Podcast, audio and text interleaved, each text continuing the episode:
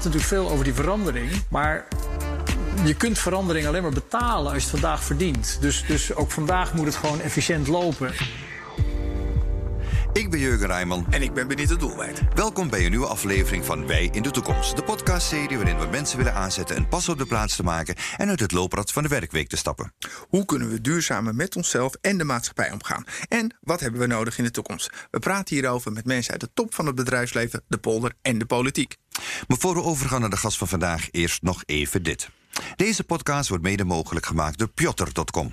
Met Pjotter.com vind je eenvoudig de beste Europese flexwerkers. Zo in je tijd en rendement kan je meer aandacht geven aan de mens achter de opdrachtgever en de flexwerker en je onderscheid je van andere uitzendorganisaties.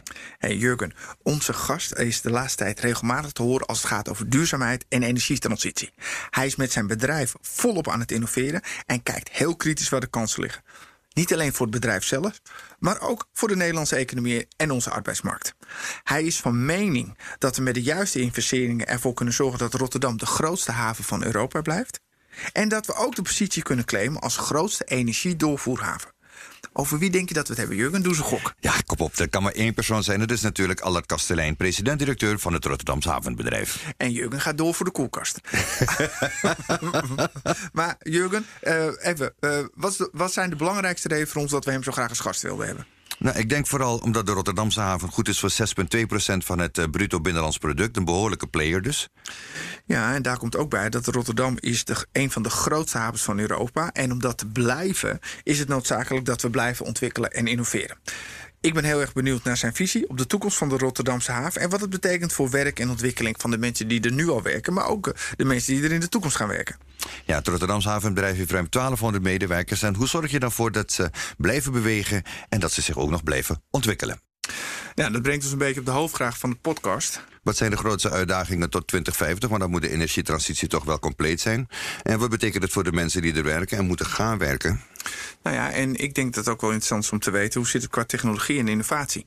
En opleidingen. Dus hoe gaan we inspelen op die kansen en uitdagingen? Nou, ja? Ik denk dat we een paar goede vragen hebben. Zullen we even kijken of... Uh, uh, mogen we hem toetweeren, denk je? Vraag het dan. Oké. Okay. Uh, meneer Kastelein, bent u bij ons? Ja, Allard hier. Dag Allard. ik hoop dat dat een opening is dat we mogen tutoyeren. Ja, lijkt me prima. Nou, fijn uh, dat je bij ons bent, Allard. Uh, hoe gaat het met je? Ja, uh, best goed. Ehm, de reden dat ik helaas niet in de studio kan zijn, is dat ik wel degelijk iets van een verkoudheid heb. Niet meer dan dat. Ja. Um, maar ik, ik, ik proest en hoest nog wel een beetje. Um, en wat is het uh, gepast in, gezien de huidige omstandigheden om uh, me keurig te gedragen en binnen te blijven. Ja. En niet uh, mensen eventueel te kunnen besmetten. Ja, ik ren sowieso gillend weg als mensen in mijn buurt hoesten. Dus, ehm, ja, nee, dat was niks geworden dan. Dat was echt niks geworden. ja, we worden steeds meer door corona, gaan we ons heel Japans gedragen. Moet je maar opletten als je naar de supermarkt gaat. Iedereen laat mensen voor, we houden afstand. Ja. En dat soms, soms voor hilarische situaties. Want om de tussentijd is corona natuurlijk wel... Heeft het een zware impact. Het heeft wel impact op ons allemaal. Um, Allard, uh, het is eigenlijk een beetje traditie geworden binnen de podcast... dat we starten met twee vaste vragen. En ik ga aftrappen met de eerste vraag aan jou. Van welk werkgerelateerd onderwerp lig je op dit moment wakker? Ja, dan, dan, dan, dan krijg ik zo'n. Het is zo'n flauw antwoord om te geven als ik dan zeg dat ik ontzettend goed slaap. En, maar dat, dat, dat is wel het geval, gelukkig. Oh, wat heerlijk lijkt me uh, dat. Nou, laat het anders dus, zo. Wat houdt je nu bezig qua werk? Ja. Ja. Nou, kijk, wat, wat, mij ontzettend wel bezighoudt... is uh, uh, uiteraard de implicaties van COVID-19 op bedrijven, op mensen... daarmee op de samenleving, op gezinnen... Um, en, en, en daar komt achteraan, maar ik zeg wel, het, het, het, het, het, het, private, perso persoonlijke is natuurlijk uh, belangrijker dan het macro-economische. Maar het gaat natuurlijk wel even lastig en het is wel even zwaar. En het geldt niet alleen voor ons. We hebben ook een deelneming in Oman, onze haven in Sohar. En ik heb vanmorgen drie ministers gesproken, of twee ministers gesproken... en, en een, een, lid van onze boord in Sohar, uh-huh. telefonisch. En als je dan hoort hoe zwaar dat land het heeft... en, en, en nou, dat geldt dus ook voor de, het mondiale plaatje. Dat, dat, dat vind ik wel natuurlijk... dat heeft een enorme impact op onze samenleving... en daarmee ook op een havencomplex. Duidelijk. Um, ja, mijn vraag is altijd toch een beetje meer uh, ja, over het zelf maar zelf ontwikkelen. Um, wat, wat, is het laatste dat je geleerd hebt um, ja, op werkgebied of in je, in je leven gewoon, waar je zegt, oh ja, daar heb ik nu echt wat aan? Uh, nou, in, in, in, in tijden van crisis, zelfs al heb je de antwoorden niet, en, en dat heb ik wel geleerd in een verleden, en daar heb ik echt heel veel aan gehad in deze tijd ook, moet je blijven communiceren en, en blijven vertellen wat je bezighoudt en hoe je in de wedstrijd zit en wat je zelf doet en wat je verwacht van je mensen. Dus ik heb, terwijl wij net zoals alle andere Nederlanders in de lockdown zijn gegaan half maart, uh, heb ik enorm veel videoclipjes, webinars, uh, uh, online boodschappen gedeeld met onze mensen. En ook met het hele havencomplex. Om, om, om te bevestigen ja, waar we mee bezig waren en zijn en, en waar dat toe gaat leiden. Zonder dat ik ooit gepretendeerd heb een kristallenbol te hebben. Ja. Dus de, de kracht van communicatie en het, het, het, het een handreiking geven aan mensen zodat ze hopelijk begrip en een beetje vertrouwen en in ieder geval energie hebben om elke dag te doen wat goed is. Ja. Dat heb ik wel getracht maximaal in te zetten en te gebruiken in deze tijd. Ja, dat geeft je werknemers ook niet het gevoel dat ze er alleen voor staan. Dus dat ja. is ja. Ja, eh, gedeelde smart een beetje ook wel. Hè? Van, vanuit, vanuit je eigen uh, uh, huis, uh, achter je eigen bureau vertellen... ja jongens, ik begrijp wat jullie meemaken. Ik zit hier zelf ook. Ja. En dan uh, tuurlijk prijs ik me gelukkig dat, dat, dat, dat ik een goede werkruimte heb. En ik, maar ik besef me verdomd goed dat er mensen zijn die ja, misschien op uh, 50 vierkante meter zitten en waar de muren op en afkomen en zo. Dus, dus dat probeer ik wel continu in praktijk te brengen. Ja. Had je vroeger al de droom om bij het havenbedrijf te gaan werken? Nee, Nee, nee, niet. niet uh, de, vroeger op mijn leeftijd wordt wel uh, een rekbaar begrip. Hè? ja, ja, ja, ja. Jij zegt het, maar afzet. De jonge Allard, die had geen havenaspiraties dus. Nee, die jonge Allard die, die, die dacht dat hij Wimbledon ging winnen. Echt waar? Tennissen, topsport. Ja, dat, dat, dat, dat, dat was natuurlijk de, de droom. En, en toen die realiteit ook een beetje begon in te zinken, dat dat niet het geval was. Welke leeftijd was dat? Toen je dacht van, nou, Wimbledon gaat het niet worden? Nee, ik, ik, nee, ik heb, maar ik heb zoals elk, elk jong, jong sportfanaat. Ik, ben, ik, ik heb, mag absoluut heel graag um, een beetje met sport bezig houden. Dus ik was een enthousiast tennisser, laat ik het dan maar zo zeggen. Ja. Um, en um, uh, voor, voor, voorzag uh, uh, mooie, mooie, mooie ontwikkeling op dat vlak. Uh, maar nee, ik heb niet uh, ooit in gedachten gehad om bij de haven te gaan werken. Ja. In het havencomplex. Nee, ik had het ook als kind. Ik wilde namelijk profvoetballer worden. Maar mijn vader was een dood eerlijke man. Die heeft me een keer gewoon aangekeken en zei van... jongen, laat me je ene vertellen. Voetbal houdt niet zoveel als jij van voetbal houdt van jou. dus, ja. Ja, nee, ik, klinkt allemaal herkenbaar. Hey, en Allard, wat, wat was het belangrijkste wat je... Uh, wat, wat is het belangrijkste wat je wil bereiken met de haven van Rotterdam? En, en hoe denk je dat te gaan bereiken? Ja, nou ja, wat, wat ik echt voor ogen heb is. Um, jullie zeiden het al even bij de introductie. Dit, dit havencomplex is echt relevant. Hè? Dat, dat ja. 6,2 procent van het uh, bruto uh, uh, binnenlands product. Zo'n 385.000 banen zijn afhankelijk van het havencomplex. En wat ik echt hoop te bereiken en waar we volgens mij ontzettend hard aan werken en, en vind ik best wel een beetje goed mee bezig zijn, is om dat havencomplex, die uitdagingen die komen als gevolg van de energietransitie en digitalisering, om die te omarmen als kansen. En dat het complex in 2050 eigenlijk net zo relevant is als dat het nu is. Dat het nog steeds enorme hoeveelheid banen genereert, dat er enorm in wordt geïnvesteerd, dat er mondiale, wereldleidende bedrijven hier, zich, hier gevestigd hebben. En dat we de, de, de speelfunctie voor Noordwest-Europa als logistiek, logistieke hotspot zijn. Nou, dat kan alleen maar als we echt durven te vernieuwen en die, die disrupties van digitalisering en energietransitie durven te omarmen als een kans. En ook investeren en mensen aantrekken en mogelijkheden creëren om dat inderdaad ook te doen landen. Ja. En dat, dat hoop ik te bereiken. Ja, en welke ideale ambities uh, drijf je daartoe? Nou ja, ik vind, ik vind dus deze baan, die past zo bij mij, om het zo maar zo even te zeggen. Omdat ik zowel sociaal, economisch, maatschappelijk betrokken ben en breed geïnteresseerd ben. Ik vind het, ik heb in heel veel 100% puur commerciële functies gewerkt. Maar die functies die juist die, die, die brug vervullen naar de maatschappij en de relevantie naar de maatschappij vervullen, spreken mij het meeste aan. En dat spreekt mij zo aan in de uitdaging die we hier hebben voorliggen. Ik, ik, ik zou veel minder energie hebben als ik alleen maar het bedrijf zou moeten aansturen op maximale winstomzet of zo. Is... Dat, natuurlijk moeten wij geld verdienen, mm anders kunnen we niet investeren. Maar, maar we doen het met een doel en dat is het complex uh, uh, relevant te, te, te, doen zijn nu en in de toekomst. Is, heeft iemand je hiertoe geïnspireerd? Is er iemand waarvan je denkt van nou, dat, dat, diegene heeft mij echt geholpen om te zijn zoals ik nu ben of te bewegen zoals ik nu ben? Nou ja, dat, dat, in mijn opvoeding zit dit, uh, maar het zit ook in mij. Dat heb ik ook vanaf, vanaf jongs af aan. Zijn dat beelden die ik me kan herinneren? Weet je, ik, kan me zelfs beelden herinneren dat als ik met klasgenootjes op de middelbare school een rondje liep rond, rondom de school, dat klasgenootjes een boterhammenzakje op de grond flikkerden. En dat ik dat dan opraapte en in een prullenbak mikte, omdat ik dat vond dat dat hoorde en dat een, een vervuiling niet getolereerd moest worden. En ik heb in de Verenigde Staten op een college gezeten waarbij je, je sociaal-maatschappelijke verantwoordelijkheid als ook iemand die, die dan het privilege heeft om, om, om gelukkig wat meer te kunnen doen. Ik bedoel, ik, ik, ik, ik, ik, heb een aantal dingen meegekregen en daar, die moet je niet ja, heel eendimensionaal alleen maar voor jezelf zien en willen houden. En dat zit er dus van jongs af aan al bij mij in. Ja, je, um, het is natuurlijk wel zo als je zegt van, ja, dat je dat milieubewust al van heel jongs af had. Het is niet vanzelfsprekend dat je, dat je in, bij de haven gaat werken. Ik bedoel, de scheepvaart staat nog steeds bekend als een van de grootste vervuilers wereldwijd.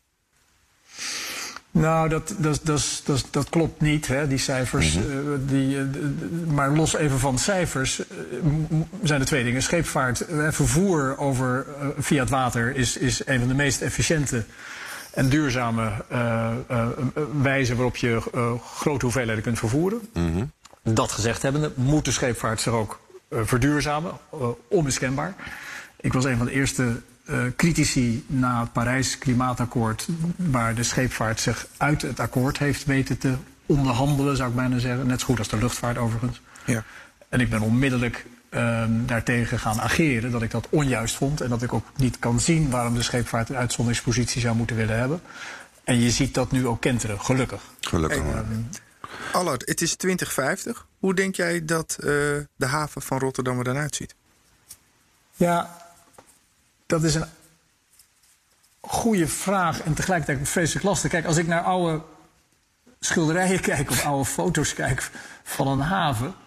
Dan zeg je, goh, het ziet er nu wel heel anders uit. En tegelijkertijd ook weer niet. Als je, als je oude schilderijen, dan zie je, zie je het krioelt het van de kleine bootjes met uh, zwarte rook, uh, schoorsteen uitkomend. Uh, maar het zijn nog steeds bootjes die, vervoer, die dingen van A naar B vervoeren. En je ziet nog steeds loodsen, en je ziet fabrieken en je ziet mensen. En ik denk in 2050 dat een haven nog steeds een functie heeft zoals we die eigenlijk nu min of meer kennen. Namelijk dat het nog steeds logisch is om op centrale plekken grote hoeveelheden goederen te maken, CQ, uh, uh, naartoe te vervoeren.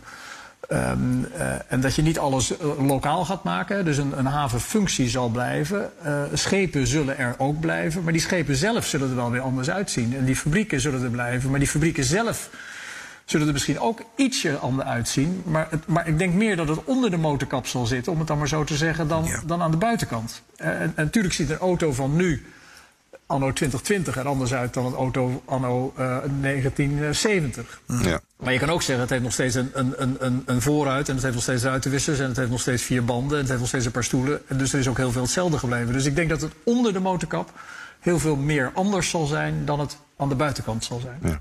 Er zijn een paar uitdagingen die willen we graag aan je voorleggen. Uh, ik begin met de eerste. Klimaatverandering uh, slash energietransitie. Hoe, hoe zie je die uitdaging?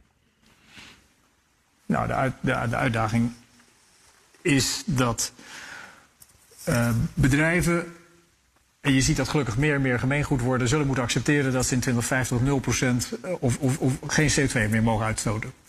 Uh, en overigens zal fijnstof gaan ook volgen. Dus, dus, dus de, de hele impact van wat wij doen en wat een bedrijf doet, maar ook wat wij als mensen doen, hè, als gewoon als burger doen, op het milieu, dat zal niet meer een negatief gevolg mogen hebben.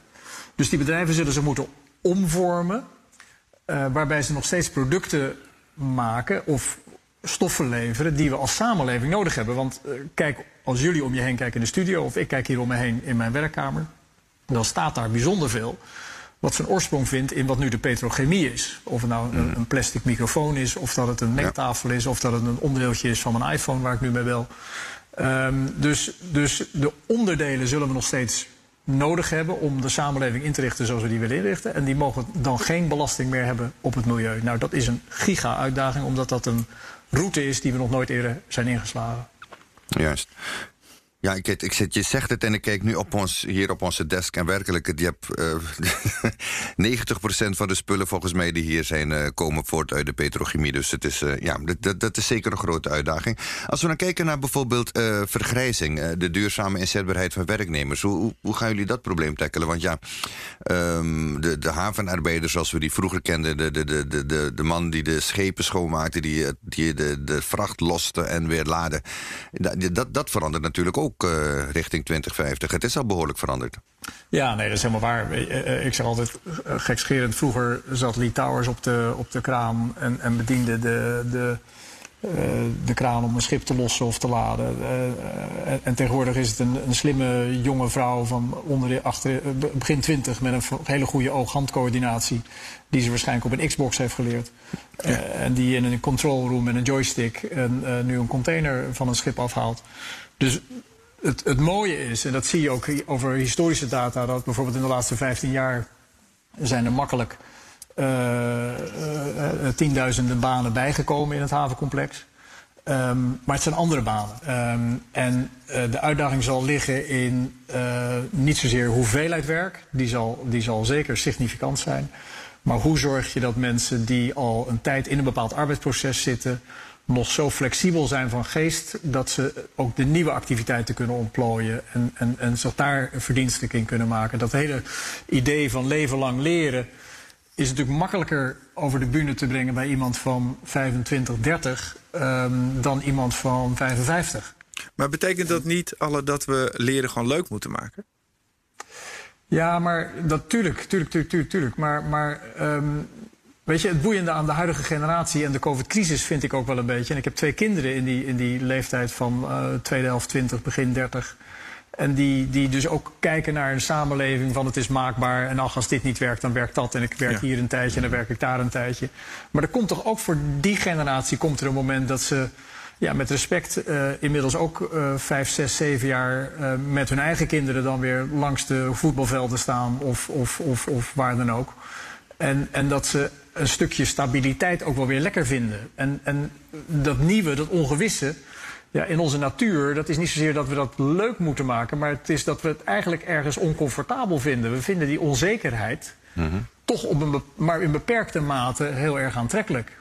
Ja. En we moeten eigenlijk proberen, denk ik, om die samenleving zo weerbaar mogelijk te maken tegen die onzekerheid. En dat is zijn succesverhalen of dat is barrières verlagen, zodat je makkelijker uh, ontwikkelingen kan, kan volgen terwijl je werkt voor, voor, voor ander werk. Of dat de barrière tussen het ene werk en het andere werk minder wordt. Of dat de schaamte van even niet werken wordt weggenomen. Dus die barrières die maken dat we wat ongemakkelijk worden.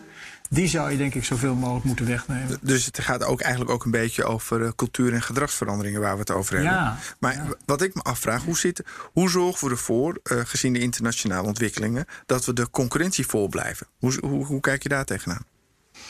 Qua, qua, qua, qua, qua mensen als werkforce werk, uh, of, of als, als, als vestigingsland. Hoe bedoel je? Sorry? Nou, ik denk, ik denk door de juiste uh, mensen te hebben, de mensen goed op te leiden, zorg je er ook voor dat je, dat je qua vestigingsland heel interessant wordt. Want ja. het is natuurlijk heel fijn om met hele slimme mensen te werken die denken in oplossingen in plaats van problemen. Maar hoe, hoe, hoe, hoe kijk je daar tegenaan? Ja, nee, daar heb je dus gelijk in. Maar dat, dat is dan dat hele palet. Hè. Dan, moet je, dan moet je dus ook kijken naar de wet en regelgeving ten aanzien van werk naar werk. Uh, van van, van de, ja, de, de terechte bescherming die een werknemer heeft versus de, de flexibiliteit die je zou willen hebben in een samenleving. Ik denk dat wij als Nederland. Uh, en dat, zo, zo praat ik er echt vaak over in het buitenland. Als ik naar uh, internationale bedrijven ga of naar de grote rederijen ga. Dan prijs ik ons werknemersbestand. Hè. Dan zeg ik, joh, we hebben fantastische scholen. We hebben slimme kinderen. We hebben uh, een cultuur waar we flexibel kunnen zijn, creatief kunnen zijn. Maar waar we ook hard kunnen werken. Um, uh, hoe, je kunt je bijna geen betere vestigingsplaats wensen. Uh -huh. Dus ik gebruik dat absoluut um, naar die bedrijven toe. En dat moeten we kunnen hopelijk blijven vasthouden. En, en, en liefst nog meer kunnen staven met voorbeelden. Van dat we ze digitaal hartstikke slim hebben opgeleid. Of dat ze uh, die duurzaamheid in hun, in hun genen hebben zitten. Of dat ze uh, uh, begrijpen dat als ze van school afkomen... dat dat niet het einde van het leerproces is. Weet je, als we dat ja. kunnen blijven voeden en laten zien aan bedrijven, dan, dan kan je het echt ook als een concurrentie-element maken. maken ja. Nu is het ook iets anders uh, een uitdaging die ik zie, tenminste, maar daar kan je me ook in corrigeren hoor. Um, er wordt heel veel gedigitaliseerd in het havenbedrijf. Er komt, wordt, komt steeds meer digitalisering bij, hoe processen worden gedigitaliseerd. Nou is het ook zo dat het havenbedrijf natuurlijk een prooi is voor de internationale uh, criminaliteit. Uh, dat is de plek waar men het liefst zijn handel ook wil doorvoeren. Hoe, hoe, hoe, hoe kijken jullie daar naartoe? Want ja, je, je bent natuurlijk altijd wel gevoelig voor hackers. Uh, die kunnen, verkeer, die kunnen ja, de verkeerde manieren gebruiken om toch de haven te misbruiken. Um, hoe, hoe zie je die ontwikkeling? Nou, die baart natuurlijk enorm veel zorgen. Weet je, of het nou de, de, de, de verprofessionalisering van de, van de, van de drugs uh, is. En de, en, de, en de waardeketens die daaraan vastzitten. En de corruptie die daar mee gepaard gaat. Weet je, ik vind het vaak het, het, het is vaak het kankergezel van een samenleving. Van, want, want het betekent dat er weinig mensen uh, profiteren van heel veel geld. Ja. Ten koste van heel veel mensen. Uh, dus ik vind dat een hele, hele ernstige ontwikkeling. Ik vind cybercriminaliteit een hele kwalijke om, omgeving en ontwikkeling. En daar doen wij als bedrijf in ieder geval alles aan om ons daar tegen te wapenen. En, en nou ja, dat is een, dat is een, een nooit eindigende race. Hè. Dat is echt elke keer weer slimmer proberen te zijn. Elke keer ontzettend op je hoede zijn. 24 uur per dag je systemen testen, laten aanvallen, verdedigen, ondervangen.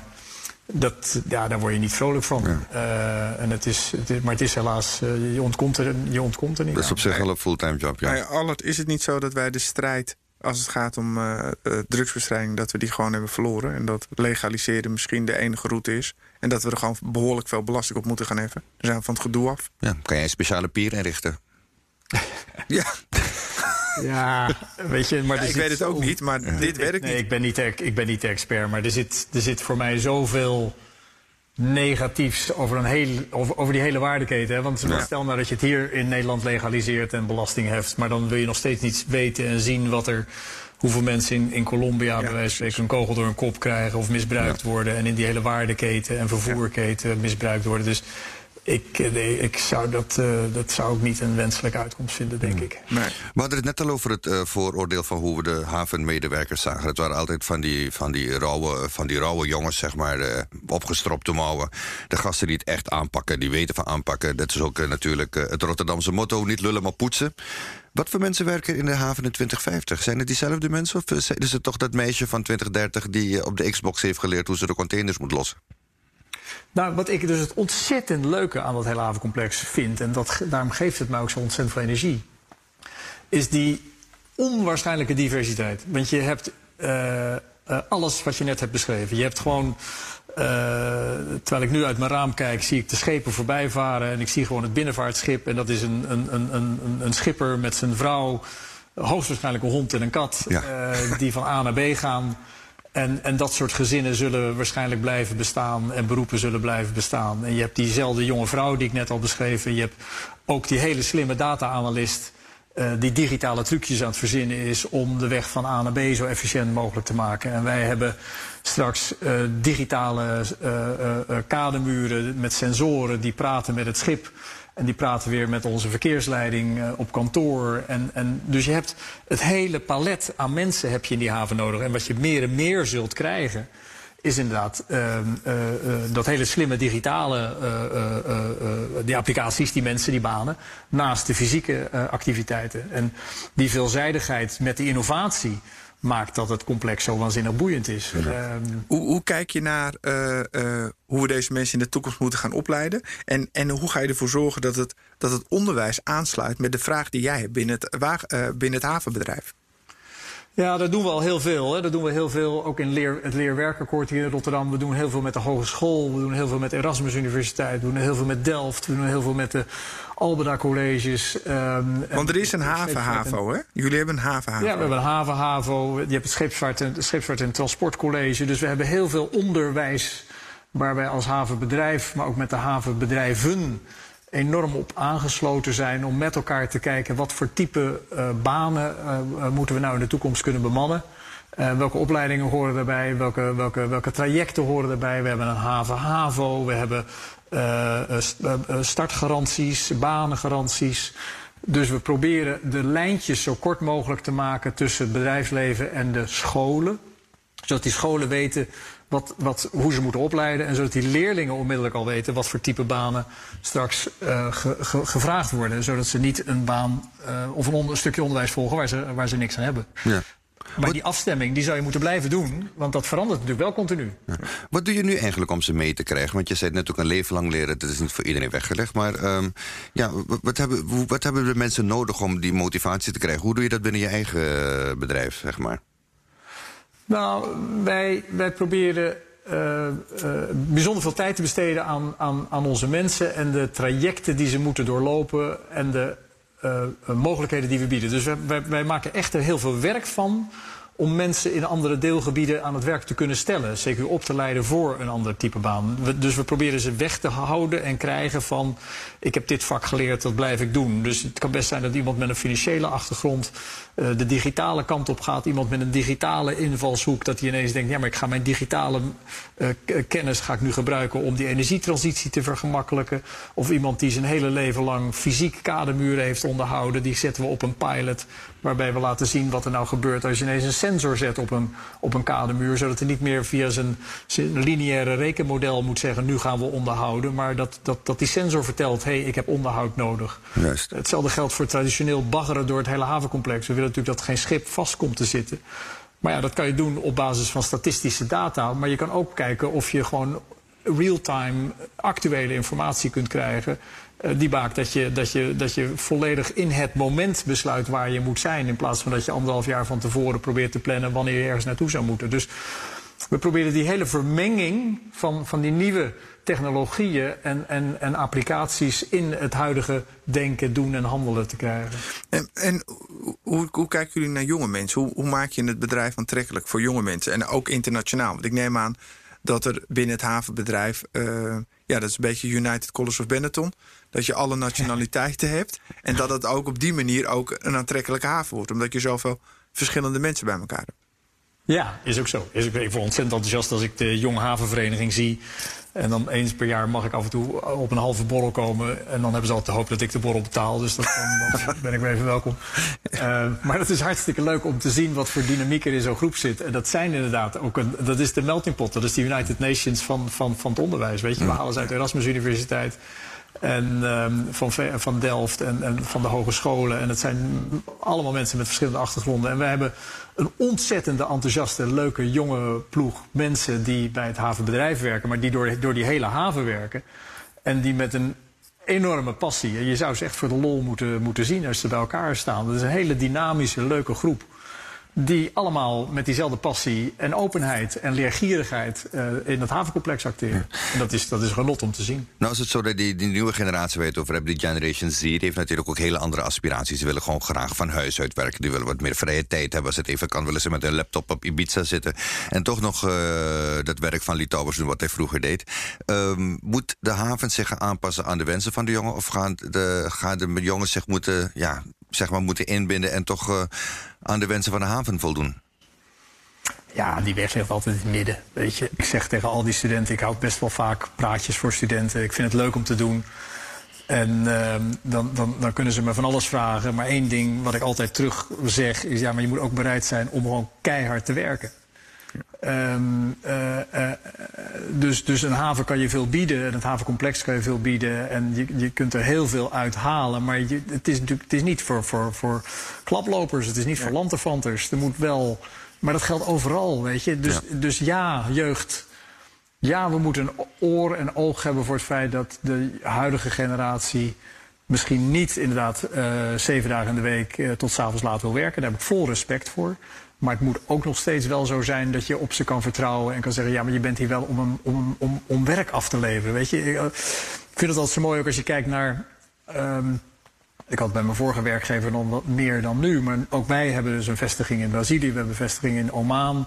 En wij hebben een internationale divisie die, die nu bijvoorbeeld hulp verleent in Beirut. Ehm, maar dan zeg ik ook tegen mensen die daar willen werken. Ik zeg, ja, maar het is niet een vakantiebrochure waar je doorheen bladert en zegt welk strand je mooi vindt. Weet je, wij bepalen nog steeds wel waar je naartoe moet.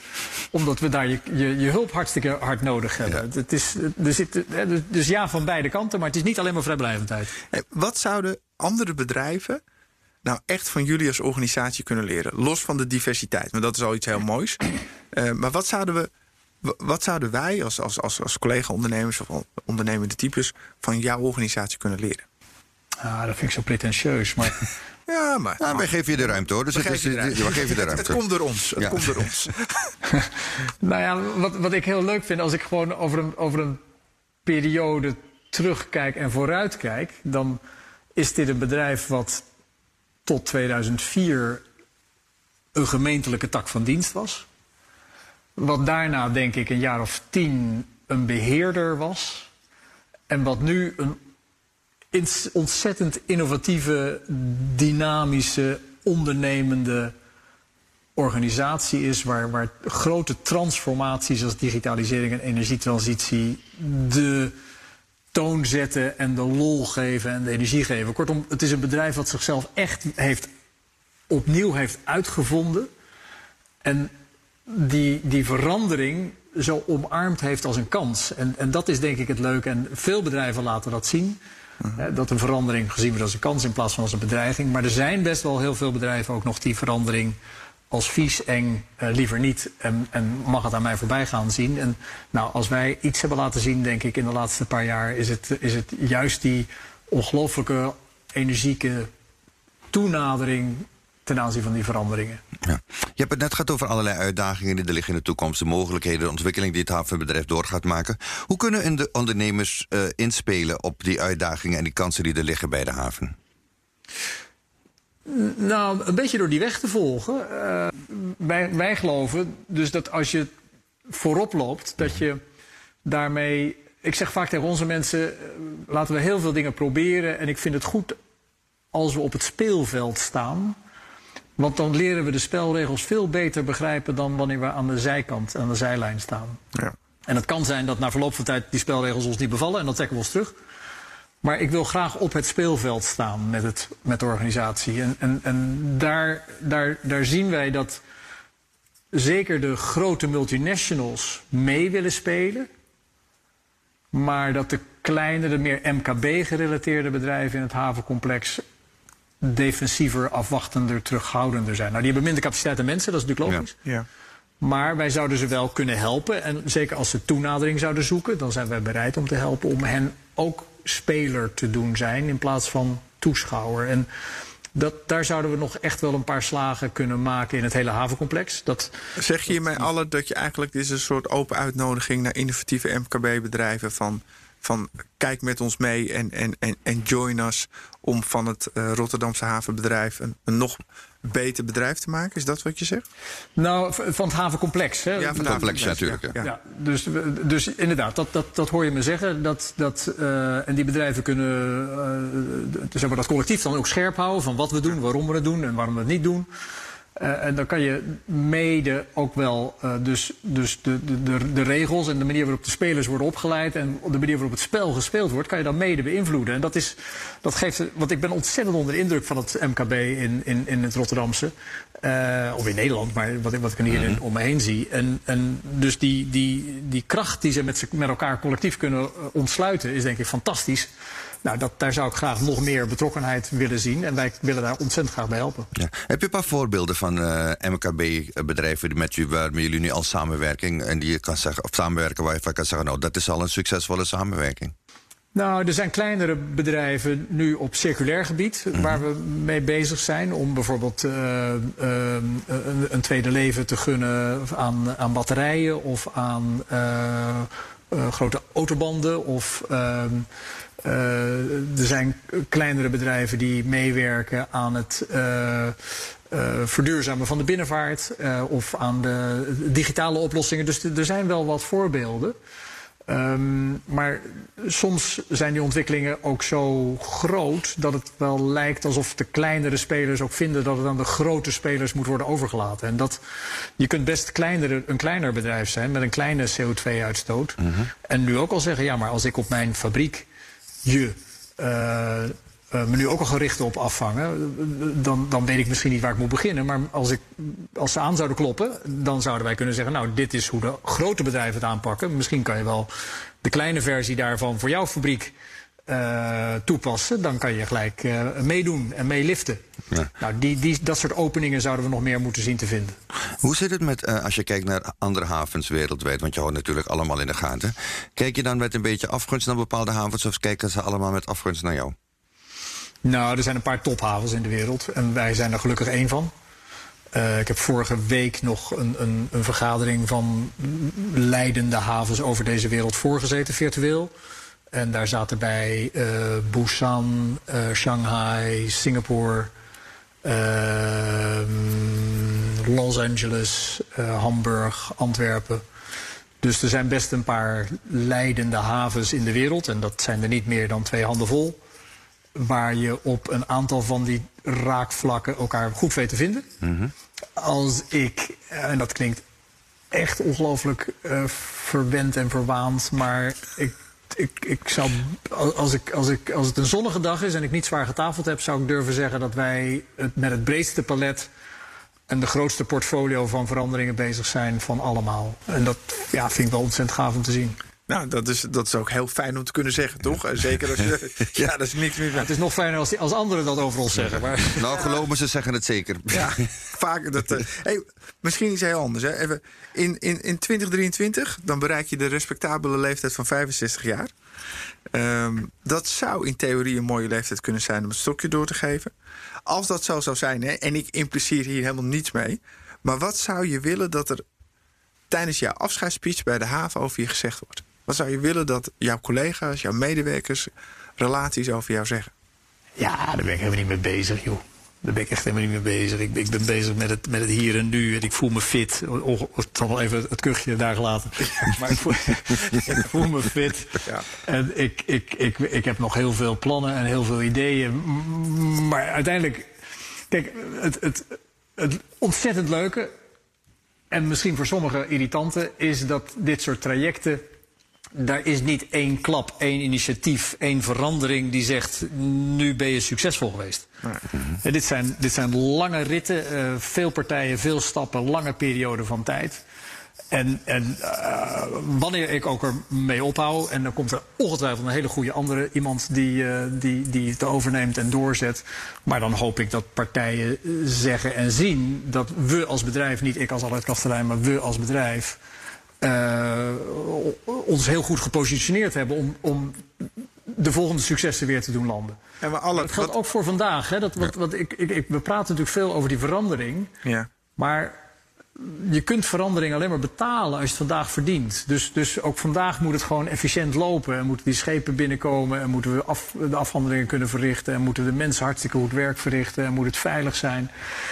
Dus terwijl we veel over verandering praten, dat is natuurlijk een beetje de natuur van de mens, um, besteden wij in, in feite net zoveel aandacht aan gewoon dat de dagelijkse gang van zaken uh, op, op de hoogst mogelijke kwaliteit uh, wordt afgeleverd en, en, en, en serviceniveaus geleverd die onze klanten van ons vragen en uh, verwachten.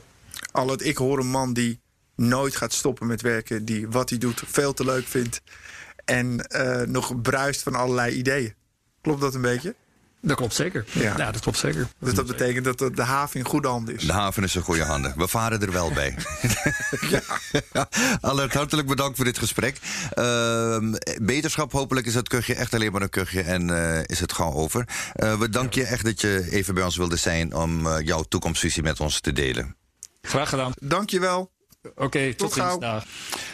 Nou, ik, ik vond het een zeer verfrissend gesprek, Benito, als ik even eerlijk mag zijn. Ja, en ook uh, wat ze allemaal gedaan hebben om uh, de haven in het hier en nu te krijgen. Want wat hij zegt, uh, wat hij vertelde, het was hiervoor gewoon een ambtelijk apparaat. Ja. En dat is nogal een cultuurverandering. Precies, ja, die transformatie vond ik, vond ik heel opvallend. Dat is een beetje van traditioneel naar deze tijd. Wat me ook nog verder opviel is van ja, hoe hij echt met de jonge generatie omgaat. Uh, zijn communicatie ook in deze tijd, weet je. Al die vlogjes, die dingen die hij heeft opgenomen om echt in contact te blijven met zijn personeel, hoe belangrijk het is.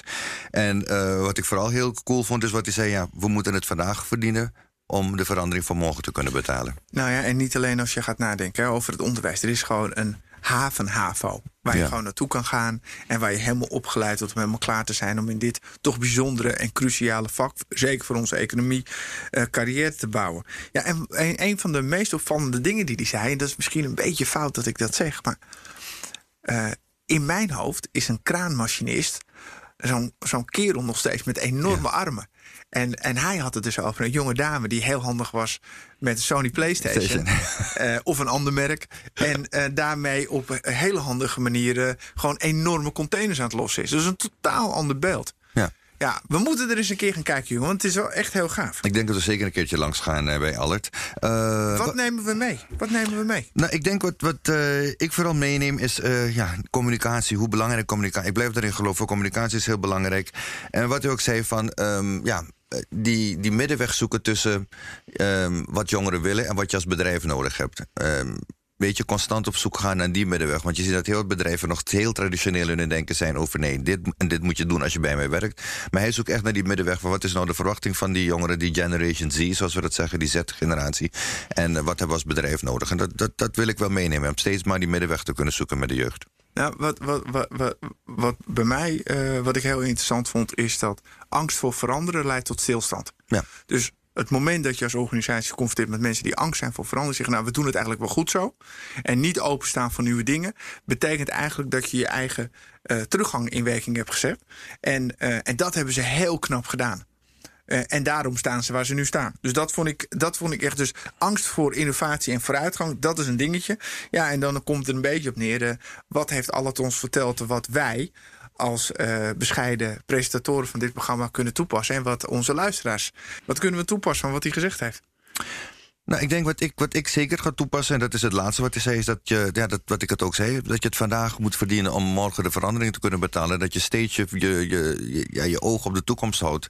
En weet van jongens, um, ja, die verandering komt eraan. Zorg ervoor dat je prepared bent en dat je ook je reserves opbouwt. En dat je vandaag al begint te kijken hoe je dat morgen gaat betalen. Want het is iets wat we als ondernemers vaak vergeten. Dat je in een soort roes zit van ondernemen. En niet de, kijkt van oké, maar er komt zoveel aan, zoveel verandering. Je weet dat die verandering komt. Um, ja, Stedman Graham, de man van opera, die vertelde me het mooi een keer. Die zei van pilot the seasons of change. Hou er rekening mee dat de verandering aankomt en wees er altijd een stap voor. Ja, ik kon het zelf niet mooier zeggen. Ja, dit was hem. Wij in de toekomst. De podcast waarin wij, Jurgen Rijman en Benita Doelwet proberen Nederland te bewegen mee te denken over werken en ontwikkelen in de toekomst. Voor een positieve toekomst van ons mooie, werkend Nederland. Wil je meer horen? Ga dan naar www.bnr.nl slash wij in de toekomst, de BNR-app of je favoriete podcastplatform. Bye bye. Tot de volgende keer. Volgende keer. Hoi.